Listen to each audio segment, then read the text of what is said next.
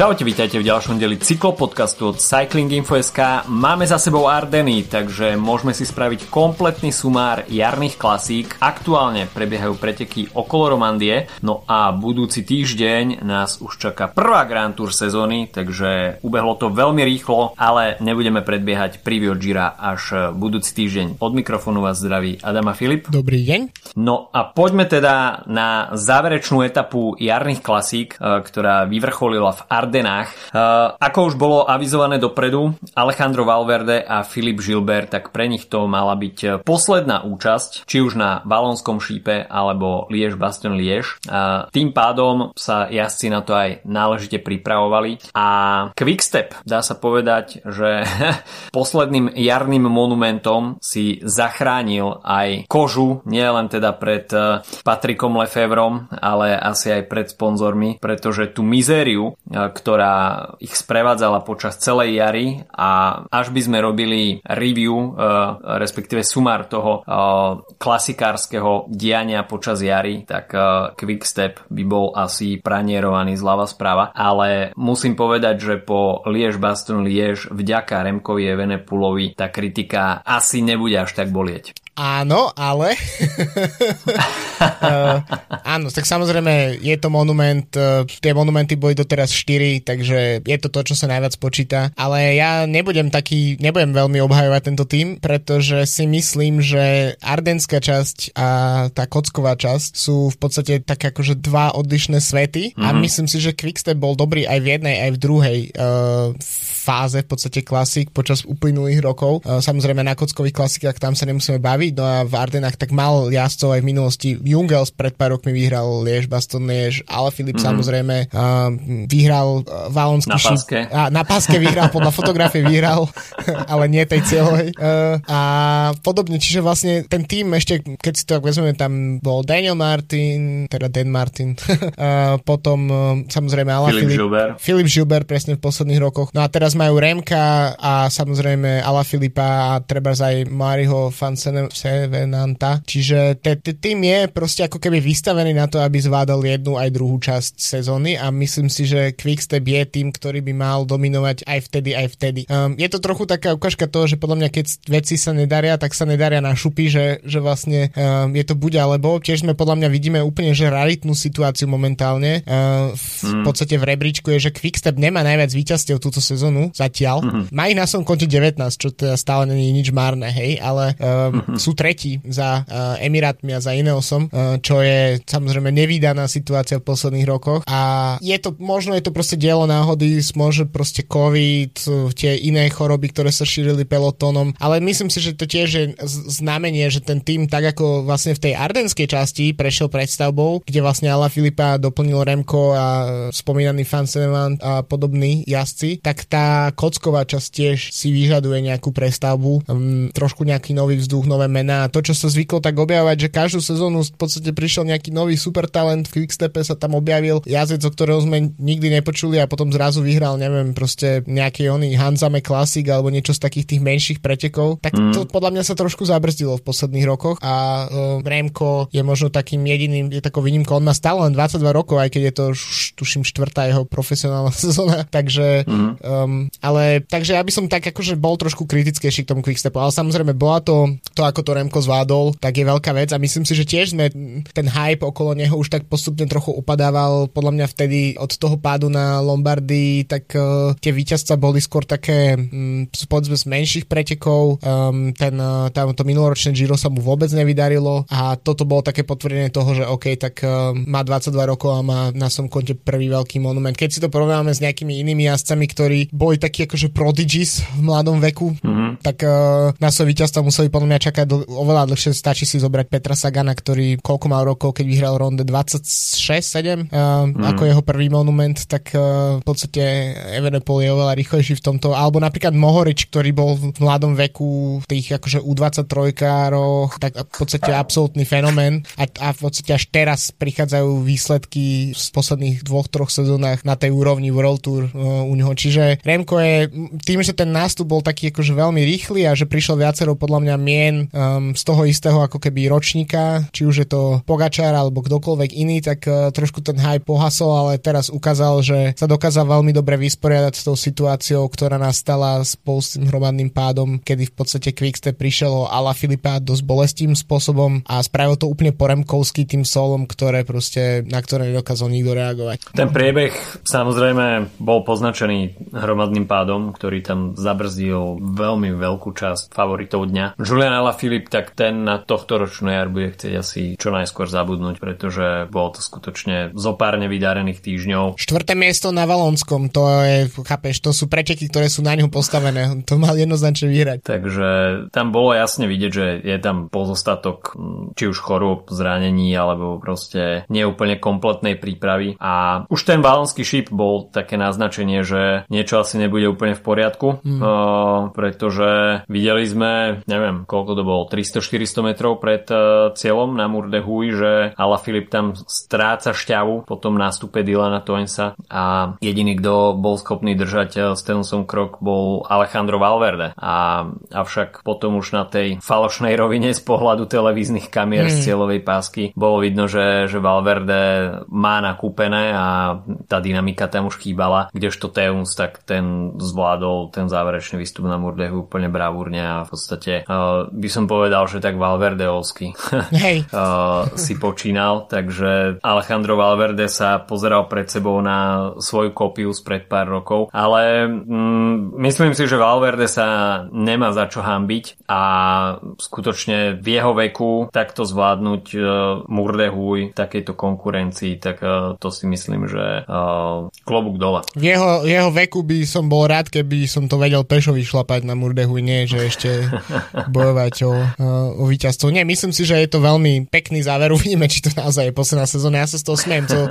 celý čas, lebo proste, áno, na jednej strane si povie, že uh, tie víťazstva v podstate od toho majstrovského titulu na, v Innsbrucku um, tak, uh, tak až tak uh, nepribúdajú. Vyhral tam zo pár menších pretekov aj túto sezónu. Uh, myslím, že jedno z väčších víťazstiev bolo tuším len etapa na Vuelte, ak dobre pamätám, ale možno to bolo ešte predtým, teraz neviem. Každopádne uh, už je to pomalšie, ale zároveň vidieť, že to nie je proste, uh, keď si to porovnáme s Chrisom Frumom napríklad, ktorý akože áno, má za sebou veľmi ťažké zranenie, ale tá, ten ústup z tých pozícií je akože brutálny, to je, momentálne má skôr mm-hmm. problém dojsť v limite niektoré preteky, uh, tak uh, je to úplne iná, iná škola ako, ako Valverde, ktorý proste uh, si prišiel, myslím, že cez, uh, kedy to mal, 25. čiže v pondelok mal narodeniny, 42 mm-hmm. rokov a stále je kvázi konkurenceschopný, aj keď možno tie víťazstva už neprichádzajú tak, tak, tak jednoducho a tak rýchlo, ale stále sa tam drží, čo je naozaj že obdivuhodné a myslím si, že aj vďaka tomu si môže ten jazdec hovoriť, že no a nepoťahujem to ešte tú jednu sezónu, lebo však nie je to ešte mm-hmm. tak mhm. zle. Proste nie som 40 na Liež, ale som 7, nie som 30 na Flash Valon, na Valonskom šípe som druhý. Um, je ten ústup podľa mňa, už to je tak, že, že Valverde už na vrchole neodíde, lebo už je za ním. tak už to môže ťahať povedzme ak Rebelin až do 50 vieš, že to je akože podľa mňa úplne v pohode, lebo, lebo to proste je tam, hej. Po, posledné víťazstvo po World Tour, teraz pozerám, bol minulý rok na Dauphine, OK, tak to je, to je väčší, samozrejme, to je väčší výsledok. Predtým 2019 uh, na, v, na Vuelte, hej. Uh-huh. Takže akože samozrejme sú tam nejaké, nejaké výsledky, ale je to, je to už pomalšie. Preto pr- proste on keby sa rozhodol uh, napríklad po tom šampionáte, ktorý vyhral v Innsbrucku, tak vtedy skončiť s kariérou, tak vtedy, že končí, že naozaj na vrchole. Ale samozrejme by si nemohol potom jazdiť rok v pelotone s dvojím dresom. Mm. Takže um, ja kľudne by som bol za to, že by Valverde ešte takto pokračoval. Kľudne aj ako iba taký tieň. Podľa mňa už by to nikto by mu to nemohol vyčítať, že to proste robí. Že myslím si, že to by bolo minimálne z hľadiska toho, že nám obmavy staré vznikajú zaujímavé dokumentárne seriály, tak by to mohlo byť zaujímavé. Um, tiež som mi videl uh, počas prenosu spoločný rozhovor Valverdeho s Enrikom Masom a oni dvaja pôsobili ako celkom zábavná dvojica podľa mňa v, v tom rozhovore, tak sa doplňali, vzájomne sa hecovali, robili si tam trochu srandu zo seba. Je to taký ako, že ste starý patrón a jeho nástupca, tak uh, toto celkom podľa mňa dobre fungovalo uh, medzi nimi dvoma. Ak to tak buď, a, takže si viem predstaviť, že by Valverde mohol takto v tejto pozícii s Másom ešte odjazdiť zo pár sezón, tak uh, asi sa to nestane, ale myslím si, že je to jeden, je jeden z takých kvázi morálnych výťazov tohto uplynulého ardenského týždňa. Um, myslím si, že hneď po Romanovi Bardetovi, ktorý veľmi u mňa si zapôsobil čerstvo po vlastne tom víťazstve na, na pretekoch okolo Alp, pardon, tak teraz ako sa v podstate pustil za tým Ala Filipom po hromadnom páde na Liež, tak to bol, že chcel by som povedať, že asi, neviem, je to trochu obdivuhodné, pretože tí športovci sú tak nastavení na to, aby špeciálne elitní a ak sú vo forme, tak aby išli za tým výsledkom, ale že on proste uprednostnil svoj ako keby priebeh pretekov pred tým, že išiel skontrolovať svojho proste uh, krajana, že ako na tom je pri po tom ťažkom páde, tak si myslím si, že zaslúži klobúk dole. Ideálne by bolo, keby sa o takýchto veciach nemuselo hovoriť, alebo by to automatické, mm. ale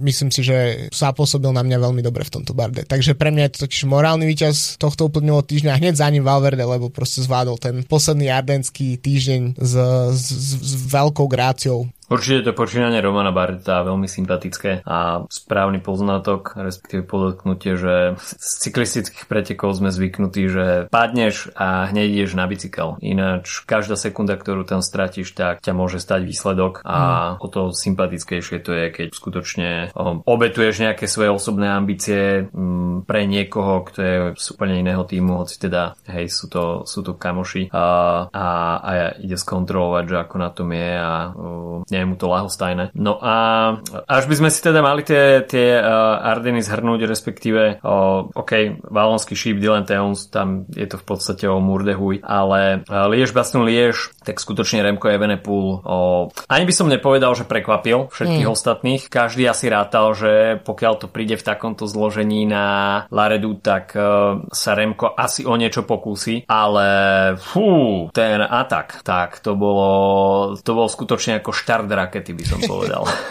no, bol to taký presne to, čo sme videli, podľa mňa, v čom sa ako keby Remko prvýkrát tak naozaj ukázal v, t- v pelotone tú jeho vlastne tú sílu. Vlastne prvýkrát e, som zachytil Remka, keď e, boli majstrovstva, boli to práve v Innsbrucku, juniorské, e, kedy vyhral áno. po páde, áno, áno. strašne uh-huh. sa mhm. tam zdržal, mal tam dlhú výmenu kole, nejaké kolesa alebo niečo na, na bicykli a mal také manko, ja neviem, snad dvojminútové a on aj tak dobehol ten peloton alebo čo zostalo z pelotonu Hamiltonu ešte vyhral s nejakou pomerne, s pomerne jednoznačným náskokom, tak to je presne Remko, hej, a nikto podľa mňa nečakal, možno ani on sám, že sa v podstate toto bude dať replikovať v, v mužskom pelotóne, v podstate hneď na to, že vlastne, že, že to bude spôsob, akým, akým bude vyhrávať, ale je to presne to, že on potrebuje ísť do týchto Souls, ktorý ukázal to v San Sebastiane, čo bola jeho prvá taká mm. mužská dôležitá výhra a odtedy to proste využíva všade možne a ukazuje sa podľa mňa aj na takých tých možno aj na tých snahách, čo mal na Gire, ktorú som už spomínal, alebo všeobecne o získavanie tých skalpov etapových pretekov, že on potrebuje ísť do týchto sol, pretože práve po mne na tých stúpaniach, na tých najlepších vrchárov nikdy nebude mať a potrebuje si niečo, niečo nad nich na, nadrobiť v podstate. No a Liež, samozrejme, tie, tie kopce sú trochu iné ako na Grand Tour, ale je ich dosť, toho stúpania je tam dosť, ale je to podľa mňa z dlhodobého hľadiska je to presne terén, v ktorom on bude práve po mne veľmi, veľmi silný najbližších rokoch, pretože to je, neviem, či sa to stane, že by sa z neho, že by sa z neho vybudoval Grand Tour jazdec, ako sa o to možno snažili, ale toto je presne ten terén, v ktorom, v ktorom on bude excelovať možno roky ešte, pretože to je v podstate tie, tie jednorazové preteky, tá klasika, dosť veľká množstvo z nich, špeciálne tých ťažších sa končia práve takýmito uh, skvelými únikmi, dlhými. Uh, videli sme to aj na Rube v princípe vlastne od Dylana Van Barley, keď to je iný typ pretekov, ale je to proste presne ten, ten štýl, že on keď vie naozaj tie váty tam poslať a vie to spraviť skoro v každý pretek, kde štartuje, tak eh, si myslím, že to bude využívať ako svoju útočnú zbraň. A podľa mňa to nie je úplne taký trik, ktorý by sa dal nejakým spôsobom, že si povedať, že OK, budeme bojovať proti tomu, aby nám Remko unikol a spravil si polminútový, minútový náskok, mm. pretože ako sa proti tomu dá bojovať? V podstate áno, mať tam celý tým a stiahovať ho, ale v jednom momente to proste praskne, hej, že sa to nebude dať. Že to proste hrozne, ako keby je to účinná taktika, ktorá je proste efektívna a práve po mne efektívna vždy bude. Že nie je to tak, že by ho teraz vedeli prečítať nejakým spôsobom a vedeli presne reagovať na, na, tie, na tie útoky. Podľa mňa toto môže byť veľmi, veľmi nebezpečné pre, pre vlastne jeho konkurenciu v najbližších rokoch, pretože, no, ako hovorím, ako sa s tým dá bojovať? Ťažko. Remko, keď má nohy, tak, uh, tak v daný deň je veľmi obťažné hmm. v podstate mu sekundovať a um, zaujímavé na, na ňom je teda, že nielen teda má skvelé časovkárske nohy a o, tú tempa etapárskú natúru, ale skutočne sme mohli už viackrát vidieť, že vie do toho poriadne dupnúť a tých prvých niekoľko desiatok sekúnd je veľmi ťažké mu mm. uvisieť na zadnom kolese a vôbec zachytiť ten jeho nástup. A potom v podstate, keď uh, si zadeli individuálnu časovku a za ním sa začne taktizovať, ako sa väčšinou začne taktizovať na uh, jednodňových pretekoch, tak uh, skutočne konkurencia to má veľmi, veľmi ťažké potom. A toto bol ten istý prípad. Uh, Remko atakoval, nikto nebol schopný sa mu nalepiť na zadné koleso a potom sa už začala iba stíhacia jazda, ktorá by možno bola úspešná, kebyže tam je väčšia súhra tej stíhacej skupine, ktorá mala určite svoju kvalitu, ale nakoniec sme videli, že to taktizovanie bolo priveľké a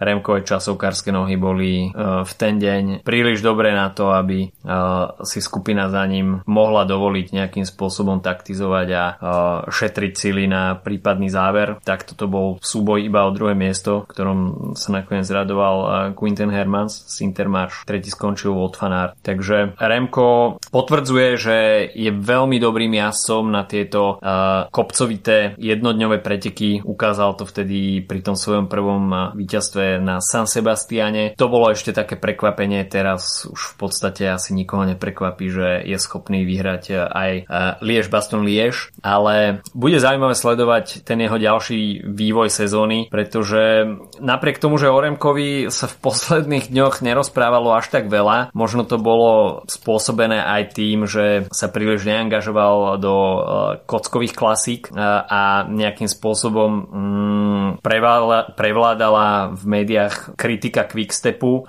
tak v podstate na pretekoch, na ktorých sa on zúčastnil, tak vždy zanechal nejakú stopu. A mm. či už to bolo druhé miesto v GC spojené s, s etapovým víťazstvom vo Valencii, alebo takisto vyhraná individuálna časovka a prvé miesto v GC v Algarve. Potom to bolo OK, až 11. miesto v GC na Tyrene, ale potom prišla znova štvrtá priečka na pretekoch okolo Baskicka a teraz víťazstvo na Liež. A tým chcem povedať, že Remko na tých týždňových pretekoch, keď to má tých 5-6 etap a nie je tam vyslovene etapa s, s dlhým kopcom v konkurencii s top vrchármi, tak je schopný si udržať ten náskok, ktorý dajme tomu vybojuje v individuálnej časovke, hej, pokiaľ mm. to je v etape číslo 1, dajme tomu. Tak na tomto type pretekov je Remko zatiaľ veľmi silný a pre konkurenciu veľkou hrozbou. Uvidíme, že čo spraví s Remkom uh, tohto ročná Vuelta, pretože videli sme, že Giro mu minulý rok príliš nesadlo a 아, tento rok bude môcť uh, mať na Vuelte reparát, ale ako sme zvyknutí, Vuelta je veľmi kopcovita a ťažko vôbec predpovedať, že či bude schopný konkurovať ostatným GC jazdcom a či po nejakom, dajme tomu, výbuchu v niektorej z etap sa už potom nebude sústrediť uh, na víťazstvo uh, v jednotlivých etapách. Niekde to musia vyskúšať. Hej, takže uh, Remka okrem, uh, okrem teda uh, ďalších pretekov bude tento rok čakať aj Vuelta, ale už aj keby, že príde, respektíve nepridá žiaden e, výraznejší úspech, tak e, na základe doterajších výsledkov si myslím, že bude tá sezóna hodnotená pozitívne. Asi áno, tak e, je to víťazstvo z Monumentu. Ja si myslím, že Remko ne, nemôže mať úplne veľa downhillu v pretekoch, a nemôže mať hmm. gravel a práve po mne asi zatiaľ ani kocky, čiže myslím si, že v tomto má Pogačar určite napred, ale zase hmm. tá čas časovka je, je to jeden z najlepších časovkárov momentálne, ktorých máme k dispozícii, takže to je určite veľká vec. Um, spomínal si Quintena Hermansa, um, myslím si, že by sme sa mohli zastaviť na sekundu pri tomto, pretože mm-hmm. ja osobne som ani nevedel, že on jazdí na ceste, lebo je to meno, ktoré registrujem len z cyklokrosu. a, mm-hmm. a potom som, potom som videl, uh, že kto to vlastne z Vanty tam šprintuje v tom, tom závere. Uh, nejak mi to vôbec ne, sa mi nespojili veci. A, takže najlepšie umiestnený cyklokrosár v pretekoch Quinten Hermans, ktorý porazil cyklokrosára Wuta Fanarta. Mm, mm-hmm. Tiež to len potvrdzuje to, že Intermarše má za sebou neuveriteľnú jar. Ja nechápem, že čo sa vlastne tomuto týmu stalo, lebo um, ja by som na ňo nevsadil nič pred sezónou a myslím si, že práve naopak. Hodnotil som to stále, že to je tým, ktorý presne tak ako jeho dresy nepatria do World Tour, tak ani jeho zostava. Ale tá, t- je to podľa mňa jeden z najúspešnejších týmov tohto ročnej jary, akože nemôžeme veľmi o čom debatovať. A najmä u mne zbierajú tie body proste do, do World Tour. Teraz vidíme aj práve u našich partnerov, parťakov zo Cycling Info je v týchto dňoch vyšiel článok o tom, ako vyzerá vlastne World Tour ranking a ako vyzerajú, vyzerá Izrael a Loto Sudal ako v podstate tými, ktoré sú na odpis, pretože to sa už ťažko bude dobiehať, tak Intermarché logicky zbiera proste tie body tam, kde treba, hej. A je to druhé, tretie, štvrté, občas nejaké víťazstva, občas top 2 ľudia v top 10, ale tie mm. body tam sú a je to podľa mňa fantastický výsledok pre, pre takýto tým. Um, Wood van Aert len potvrdil to, že z tretieho miesta, že je jazdec, ktorý má potenciál vyhrať všetkých 5 monumentov. Myslím si, že on a Pogačar sú tí jazdci, ktorí keby sa na to sústrelili, vyslovene, že toto je ich quest kariérny, tak, eh, tak oni dvaja to dokážu. Samozrejme to je tak akože rozprávkový scenár, ale je to, myslím si, že sme nemali dlhé roky jazdcov, ktorí by mali tomu tak blízko a zároveň sú dosť mladí na to, aby mohli tomu zasvetiť nejakú časť svojej kariéry. Špeciálne fanart, ktorý nepotrebuje do toho kombinovať eh,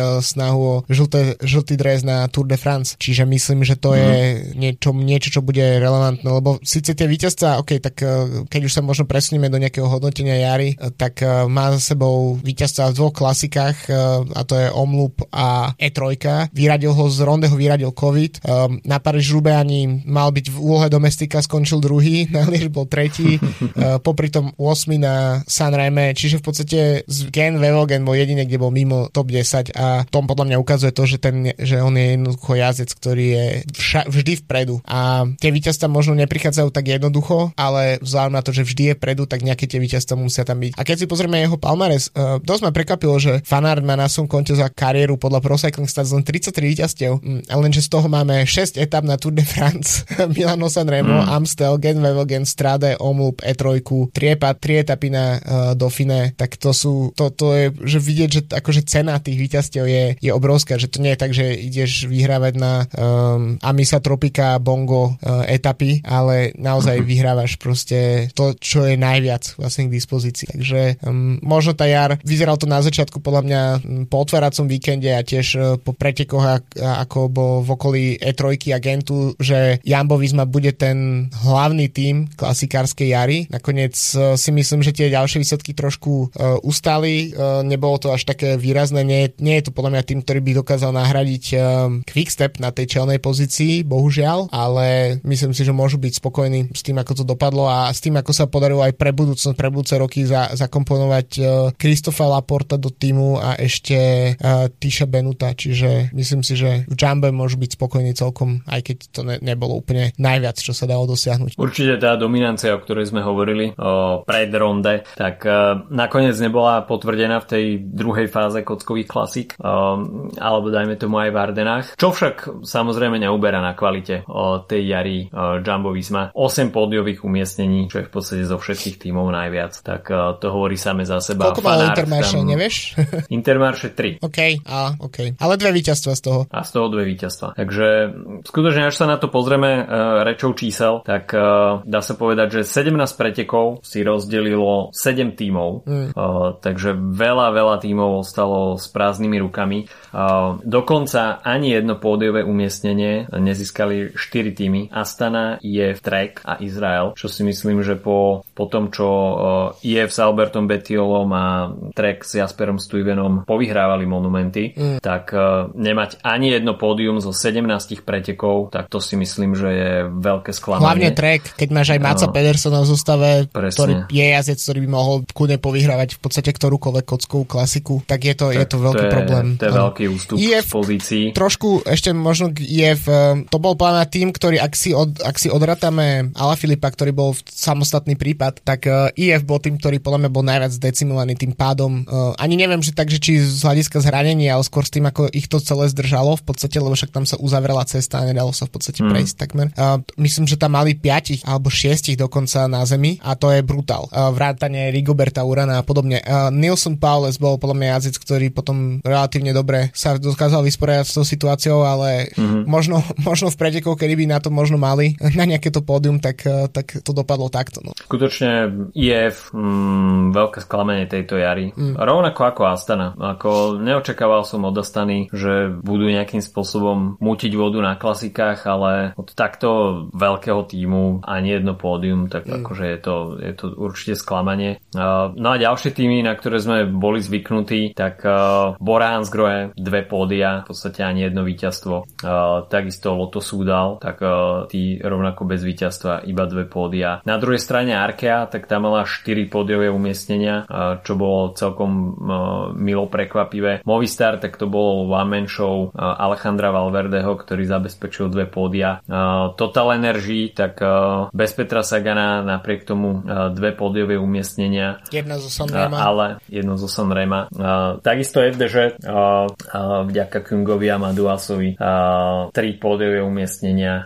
Alpesim, tak ten takisto zažil celkom dobrú jar. Mali tam až 4 víťazné preteky. Po dve Matej van der Poel a po dve Tim Merlier. Dokopy 6 pódiových umiestnení, ale myslím si, že takým víťazom, jedným z víťazov klasikárskej jary určite Team Ineos, ktorý určite. sa zo začiatku zdal, že tá jar bude viac menej anonimná, pretože prvé pódiové umiestnenie prišlo až na Dvarsdorf Landeren vďaka Tomovi Pitcockovi, čo bolo tesne pred ronde. No zdá sa, že v Ineose zabrali v pravú chvíľu, pretože čokoľvek, či už na ronde alebo na Paríž Rube, aj pódiové umiestnenie má veľkú cenu. No a to pódium Pitcocka v podstate ako keby nakoplo aj Dylana Van Barleho, ktorý skončil potom druhý na ronde a nakoniec si pripísal aj víťazstvo na pekle severu. Takže pre iného 5 pódiových umiestnení, z toho až 3 víťazné preteky. Takže určite podarená jar pre Ineos. No a keď sme už hovorili o Remkovi Evenepoolovi, ako zachraňoval jar, tak tá jar Quickstepu by bez toho jeho víťazstva asi bola veľmi biedna, pretože otvárací víkend zachraňoval Fabio Jakobsen, potom nepríliš podarenom omlope, ale potom prišla veľmi veľká mizéria. V podstate dokopy iba tri pódiové umiestnenia, čiže okrem toho víťazstva Jakobsena a Evenepula sa ešte Kasper Asgren dokázal vyškriabať na pódium Strade Bianche, ale okrem toho veľké suchoty a nebyť toho monumentálneho víťazstva Evenepula, tak by TR v Quickstepe bola hodnotená skutočne veľmi zle. Hoci teda tá kocková časť sama o sebe nedopadla vôbec dobre, pretože už aj to pódium Asgrena bol zo Strade Bianche, takže mimo severských klasík a jedine to víťazstvo Fabia Jakobsena na Kurne Brusel Kurne. Takže jednoznačne ústup z pozícií, čo sa Quickstepu týka, ale na druhú stranu treba podotknúť, že nie každá sezóna môže byť úplne hviezdna a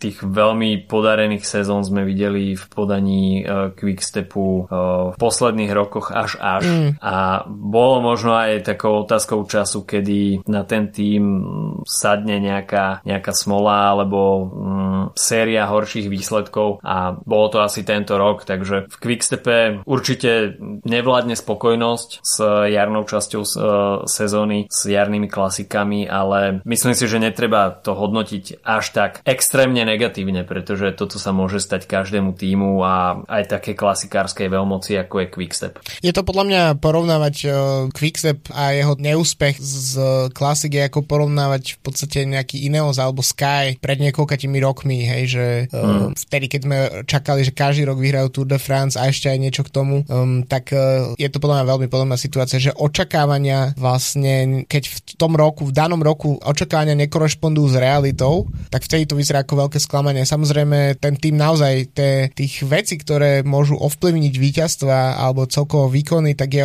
veľké množstvo od chorób cez um, atmosféru týme, cez čokoľvek v podstate, čo sa stane, cez technické problémy um, alebo cez také pády, ako sme videli na Rube, Lampard v podstate mohol teoreticky atakovať pódium, ale nestalo sa, lebo došiel, došiel do kontaktu s divákom a takých situácií máme viac, čiže vlastne áno, a tak ako sme viackrát už hovorili počas klasik, jedno víťazstvo dokáže v podstate zachrániť sezónu mnohom a, v prípade Quickstepu nemôžeme úplne hovoriť o záchrane, ale je tam akože samozrejme náznak, že to nedopadlo úplne tak katastrofálne. Ty si hovoril o Ineose, podľa mňa to je veľké prekvapenie, ale zároveň akože fantastický výkon, aby som povedal, že pre mňa je to tým Jari um, určite mm. spolu s um, a s Intermarše, lebo tí majú taký underdog proste charakter, hej, takže neočakávaš to. A pri Ineose, um, čo je podľa mňa ešte zaujímavejšie, okrem tých samotných víťazstiev, je to, že ten tým je hrozne mladý a je v, v, má našľapnuté k tomu, že byť akože veľmi, veľmi silný v najbližších rokoch, pretože um, Magnus Sheffield 19 rokov, Ben Turner neviem koľko má, ale je to podľa mňa objav tejto sezóny a v podstate nejaké víťazstvo, alebo minimálne tá robota, ktorú bude od, odrá, od, od, odrábať pre svojich tímových kolegov, tak bude kľúčová v najbližších sezónach. Takže už len kvôli tomu, že nie len tie výkony samotných tých jazdcov, ktorí vyhrali preteky, či už je to uh, Sheffield, alebo je to Fan Barl, alebo je to Kviatkovský, ale to, ako celý ten tým proste k tomu prístupu, ako bol, ako bol viditeľný, um, či už na Rube, či už uh, na akýkoľvek ďalších pretekoch, tak to podľa mňa robí ten tým, tým silný. To je v podstate aj to, na základe čoho sme tak možno predčasne označili Jumbo Visma za nástupcu Quickstepu pred pár týždňami, pretože tam nešlo len o to, že Fanart vyhral E3 a vyhral predtým Omlop. Tam išlo o to, že naozaj Tish Bennett bol viditeľný, že bol Mike Tunison viditeľný, že bol uh, Fan Hojdong viditeľný a samozrejme Christoph Laport. Čiže to iš, tam ide o to, o to tiež, že ako sa k tým pretekom samozrejme pristupuje a nie je to iba o samotných uh, výsledkoch. Uh, pretože samozrejme áno, jednodňové, jednodňové preteky sú zradné, pretože sa tam nedá moc napravovať niečo, čo sa zbabre deň predtým, tak ako to býva počas etapákov. Takže možno toľko k tomu, že um, kde nastala chyba v Quickstepe, myslím si, že, že to môže byť proste aj dielo náhody. Napriek tomu si myslím, že ten tým potrebuje trošku novú krv. Uh, videli sme, že ako to pomohlo Ineosu, že má pár nových ľudí, ako to mm. pomohlo Jumbovi sme, že má pár nových ľudí a myslím si, že je asi čas s tým týmom um, niečo urobiť po tejto stránke, pretože v podstate ten klasikársky tým um, je veľmi podobný už niekoľko sezón um, s Asgrenom, s Lampartom, so Senešalom um, aj so staršími jazdcami, takže myslím si, že je tam čas získať nejaký veľký tromf do tohto kádru. Určite áno, myslím si, že to bude uh, veľká otázka Quickstepe, ako ďalej uh, do budúcej sezóny a myslím si, že v rámci tých uh, jarných klasík veľmi príjemné prekvapenie, okrem Intermarš, ktoré sme, dajme tomu, aj dosť kritizovali pred začiatkom sezóny, tak je určite Bahrajn. Matej Mohorič, tak ten bol veľmi svieži na pretekoch, na ktorých nastúpil. No a takisto v Ardenách bol veľmi aktívny Dylan Teuns, počnúc Amstlom až cez, cez Valonský šíp a zakončil to na Liež Baston Liež, takže Bahrain bol takisto tou svojou snahou odmenený dvoma víťazstvami.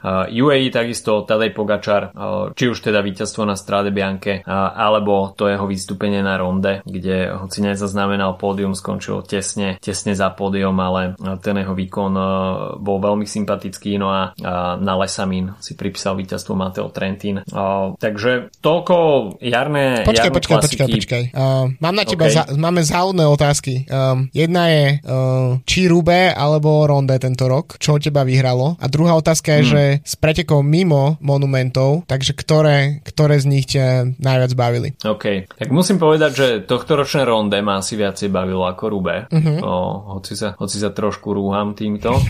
A pretože Rube má ten e, status nedotknutelnosti, tak e, Ronde ma tým pogačarovským faktorom asi bavilo trošku viacej. Mm. A, a mimo, mimo monumentov o, Shell Pris mm. s Alexandrom Kristofom, mm-hmm. to, ma, to ma veľmi bavilo. Takže myslím si, že, že Shell Pris o, boli preteky, o, ktoré, ktoré boli určite zábavné. Ale takisto aj Dvarsdorf Flanderen. Mm-hmm. Tam, sa, tam sa atakovalo non-stop, takže o, možno, možno Shelde pri svojim počasím a takým nejakým uh, takou celkovou atmosférou, ktorú to malo a Dvarsdorf Flanderen možno uh, po tej stránke atakov to bolo asi najlepšie. Ja v tomto úplne súhlasím, to sú presne dv- dvoje preteky, ktoré som mal na mysli, keď som sa pýtal, keď som dával dokopy tú otázku uh, a presne to sú dv- dvoje preteky, na ktoré som myslel Sheldepris a Dvars. Uh, u mňa tiež asi um, Sheldepris myslím, že tam zohráva tiež ten element toho, že um, menej to čakáš, že vlastne Dvars sú také preteky, kde asi očakávaš, že tie ataky budú a podobne, lebo mm. sú tam bergy a podobne, ale potom uh, našiel The Priest v podstate očakávaš, že sa nebude diať nič a potom, alebo proste, že tam bude únik, kde bude niekto z Bingo a niekto z uh, nejakých ďalších menších tímov a potom v závere vyhrá proste šprinter Quickstepu alebo tým Merlier a v, ale to, ako sa to celé vlastne zamotalo, ako sa tam delil peloton, tak bol podľa mňa e, veľké, veľké prekvapenie. No a z, z tej prvej, tak u mňa zase Rube tento rok, ale tiež hovorím, že tá subjektivita asi hrá rolu, pretože som mal oveľa väčšiu, oveľa dlhšie som sledoval Rube, že som v podstate ho sledoval mm-hmm. naživo celý deň, v podstate od rána, alebo teda od obeda som to mal pustené, alebo kedy to začalo a v podstate to je, uh, myslím, že to tiež je taká subjektivita, ktorá hrá veľmi, veľmi veľkú rolu. OK, takže toľko náš sumár klasík. No a preteky pokračujú ďalej. preteky okolo Romandie, ktoré aktuálne prebiehajú, tak v prvej etape, respektíve v prologu si absolvovali individuálnu časovku 5 km a z víťazstva sa tešil Ethan Hater pred Rohanom Denisom, ktorého porazilo 4 sekundy. Napriek tomu, že tá časovka bola dosť krátka, tak veľmi veľa tých GC favoritov nakúpilo, dajme tomu aj pol minútu, čo nie je úplne zanedbateľné. A čo nahráva, myslím si, že dosť Itnovi Haterovi, ktorý je schopný počas tých ďalších troch kopcovitých dní, dajme tomu aj udržať vedenie, pretože tie ďalšie tri etapy nie sú až tak profilom náročné. Avšak potom príde etapa číslo 4, ktorá bude finišovať na stúpaní Zinál a tam jazdci absolvujú 5 stúpaní prvej kategórie jedno stúpanie druhej kategórie, takže tam už bude 4000 naspaných výškových metrov. No a záverečná individuálna časovka vo Villars, ktorá bude mať 15 km, tak to je v podstate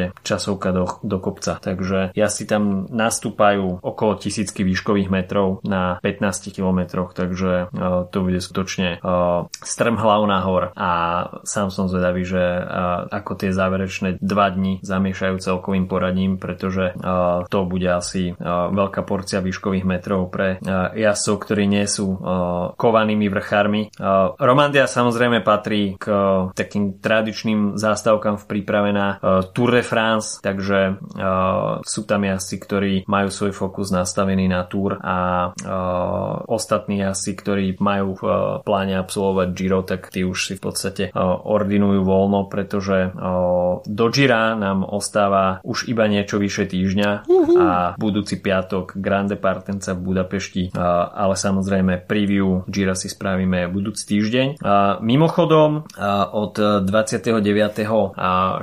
do 3. 5. budú prebiehať preteky karpatských kuriérov, ktoré budú mať zástavku aj na Slovensku a teda prolog sa odohrá v Budapešti, potom budú mať jazdci rest day a presun na slovenské územie a už 1. mája teda v nedelu absolvujú etapu okolí Starej Ľubovne. Potom sa presunú za polské hranice a v tretej, tretia etapa bude rozložená do dvoch častí. Tá Ačková časť povede z Popradu do Vysokých Tatier 60 km, takže opäť kopcovitý profil, no a záverečná individuálna časovka v ten istý deň 3. maja, tak tá bude merať 3 km, v podstate takisto to bude časovka do vrchu. A, takže toľko karpatskí kuriéry, ktorí patria k takým tradičným a aj prestížným pretekom juniorských kategórií.